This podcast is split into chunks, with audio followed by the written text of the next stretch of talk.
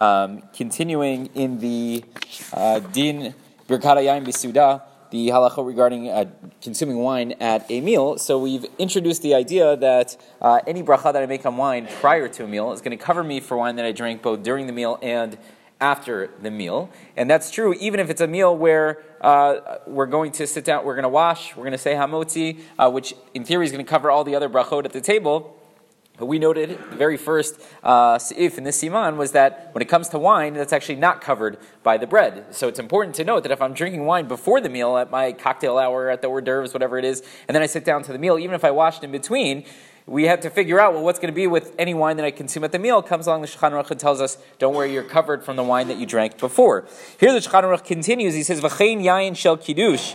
So too, the wine that you're going to drink at uh, kiddush poter yain shebetoch hamazon. That's also going to cover any of the wine that you're going to uh, drink during the meal. Now, why would I have thought otherwise? Why should it be different than the hors d'oeuvres and the cocktail hour? So the Mishnah Berurah says, "Kamash malan delo dafka yain kodem hamazon chashiv deba liftoach hameyayin vilishtot poter betoch hasuda." Don't think that it's only the wine that you're going to drink at the cocktail hour or the hors d'oeuvres because that's supposed, you know, it's supposed to enhance the meal. It's going to open up your appetite or whatever it is that it's supposed to do. Yada yada yada. I don't know, right? Maybe you would think because it's sort of within the context of the meal, right? Because it's leading up to it. Fine, that's going to cover any of the wine that's during the meal. Aval yayin kiddush deba ikaro mitzvah.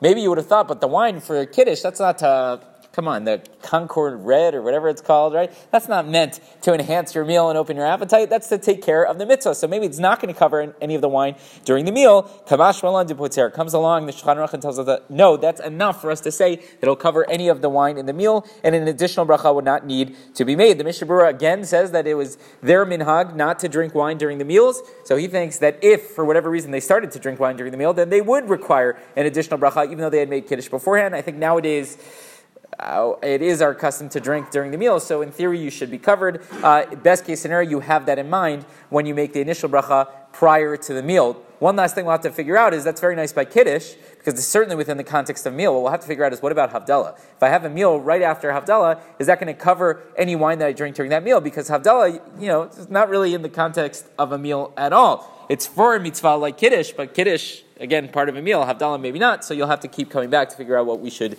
do.